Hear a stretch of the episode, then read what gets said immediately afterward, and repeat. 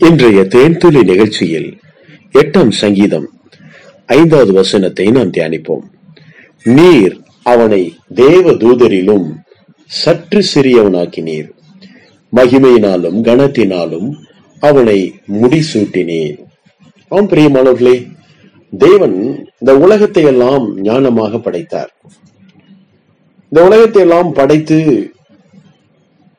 ஆறாம் நாளிலே தேவன் மனிதனை படைக்க சித்தமானார். அப்போது அங்கே கத்துடைய வார்த்தை இப்படி சொல்லுகிறது. தேவன் தமது சாயலாக நமது ரூபத்தின்படியையும் மனுஷனை உண்டாக்குவோமாக. தமது சாயல் நமது ரூபம் இந்த தமது நமது என்ற வார்த்தை அது பன்மையை குறிக்கிறது. அங்கே தேவன் மட்டும் இல்லை அங்கே கத்தராகி இயேசு கிறிஸ்துவும் ஆவியானவரும் இணைந்திருக்கிறார்கள். அங்கே மூவர் தெய்வத்தை அங்கே பார்க்கிறோம். அங்கு திரியேக தெய்வத்தினுடைய செயல்பாட்டை நாம் இங்கே பார்க்க முடிகிறது. ஆம் பிரியமானவர்களே அப்படித்தான் பரலோகத்திலே ஒரு திட்ட கூடுகை இருந்தது. அந்த திட்ட கூடுகைக்கு பிறகுதான் மனிதன் படைக்கப்பட்டிருக்கிறான். ஆகவேதான் நமது ரூபம் தமது சாயல்.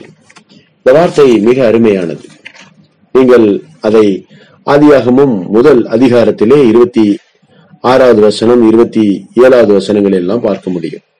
தேவன் நமது சாயலாகவும் நமது ரூபத்தின்படியையும் மனுஷனை உண்டாக்குவோமாக. அந்த நமது என்ற வார்த்தை மிக ஆச்சரியமாக இருக்கிறது.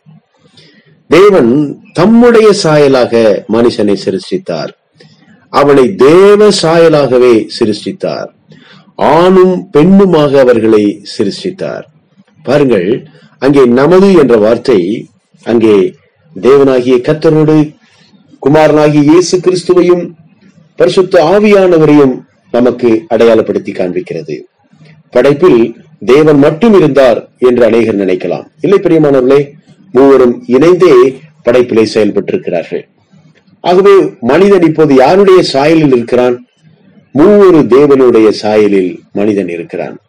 அதாவது தேவ சாயலில் இருக்கிறான். தேவனை யாரும் எப்போதுமே பார்த்தது இல்லையே? அப்படியானால் மனிதன் யாருடைய சாயலில் இருக்கிறான்? பரிசுத்த ஆவியானவரும் அவர் அரூபியாக இருக்கிறார் காணக்கூடாதவராக இருக்கிறார். அப்படியானால் மனிதன் யாருடைய சாயலில் இருக்கிறான்? தேவ சாயல் என்றால் யார்? குமாரனாகி இயேசு கிறிஸ்து மட்டுமே இரண்டாயிரம் ஆண்டுகளுக்கு முன்பாக குழந்தையாய் பூமியிலே மரியாளுடைய கர்ப்பத்தில் உற்பவிக்கப்பட்டு பிறந்தார். முப்பத்தி மூன்றரை ஆண்டுகள் இந்த பூமியிலே வாழ்ந்தார். வளமாக செழுமையாக ஏழை எளியவர்களுக்கு அநேக அற்புதங்களை செய்து அநேக குடும்பங்களை வாழ வைத்து அநேக ஏழை மக்களை கரம் பிடித்து தூக்கிவிட்டு ரட்சிப்பையும் விடுதலையும் கொடுத்தார். மட்டுமல்ல அவர் மனிதனுக்காக மனிதனுடைய பாவங்களுக்காக சிலுவையில் அடித்து ஆறு மணி நேரம் அந்த சிலுவையிலே தூங்கினாரே. அப்பொழுது அவர் சிந்தின ரத்தத்தினாலே மனிதனுடைய பாவங்களை எல்லாம் அவர் சுமந்து தீர்த்தார். இயேசு கிறிஸ்து சிந்தின ரத்தத்தினாலே மனிதனுடைய பாவங்கள் அத்தனையும் மன்னிக்கப்படுகிறது. மறித்தார் மூன்றாம் நாள் ஆண்டவராகி இயேசு கிறிஸ்து அடக்கம் பண்ணப்பட்ட கல்லறையிலிருந்து உயிர் தெழுந்தார். நாம் ஆராதிக்கிற தேவன் உயிர் தெழுதலும் ஜீவனும் உள்ளவராக இருக்கிறார். மனும் மனிதர்கள் அன்றைக்கு வாழ்ந்த யூதர்கள் அன்றைக்கு வாழ்ந்த ரோம பேரரசர்கள் எல்லோரும் அவரை பார்த்தார்கள். ஆம் பிரியமானவர்களே அவர்கள் பார்த்தார்கள். மேசியாவை பார்த்தார்கள். இயேசு கிறிஸ்துவை பார்த்தார்கள் நாங்கள் பார்த்ததும் என்று யோவான் எழுதுகிறார். நாங்கள் நோக்கி பார்த்ததும் எங்கள் கண்களினாலே கண்டதும் நாங்கள் தொட்டதுமாயிருக்கிற ஜீவ வார்த்தை அவர் இயேசு கிறிஸ்துவையே மையப்படுத்தி சொல்லுகிறார். அந்த இயேசு கிறிஸ்து மட்டுமே சாயலாக உருவமாக இந்த பூமியிலே இருந்தார். இப்போது சொல்லுங்கள் மனிதன் யாருடைய சாயலிலே படைக்கப்பட்டான்? அவன் தேவ சாயலிலே படைக்கப்பட்டான். தேவ சாயல் என்றால் குமாரனாகிய இயேசு கிறிஸ்துவின் சாயலிலே மனிதன் படைக்கப்பட்டான். அவன் தேவ தூதரிலும் சற்று அவன் சிறியவனாக படைக்கப்பட்டான். வேதம் சொல்லுகிறது நீர் அவனை தேவ தூதரிலும் சற்று சிறியவனாக்கினீர். மகிமையினாலும் கனத்தினாலும் அவனை முடிசூட்டினீர். தேவ தூதர்களுக்கும் நமக்கும் என்ன வித்தியாசம்? தேவ தூதர்கள் பரலோகத்தில் இருக்கிறார்கள் நம்ம பூலோகத்தில் இருக்கிறோம். தேவ தூதர்கள் எப்பொழுதும் துய்த்துக் கொண்டிருக்கிறார்கள் நாமும் எப்போதும் துய்த்துக் கொண்டிருக்கிறோம். தேவ தூதர்கள் தேவனுடைய கட்டளைகளை பெற்றவுடனே புறப்பட்டு வந்து பூமியிலே மனிதர்களுக்கு தேவனுடைய வெளிப்பாடுகளையும் தேவன் செய்ய போகிற காரியங்களையும் அறிவிக்கிறார்கள். பிரியமானவர்களே அவனை விட சற்று சிறியவர்கள் என்றால் எப்படி தேவதூதர்கள் திடீரென்று பறந்து போறாங்க திடீர்னு மறைந்து போறாங்க அதெல்லாம் நமக்கு முடியாது. ஆனால் எந்த தேவதூதனையும் பார்த்து தேவன் பிள்ளை என்ற அதிகாரத்தை கொடுக்கவில்லை. குமாரன் ஆகிய இயேசு கிறிஸ்து மூத்த சகோதரன் நீ இளைய சகோதரன் என்று யாருக்கும் சொல்லவில்லை.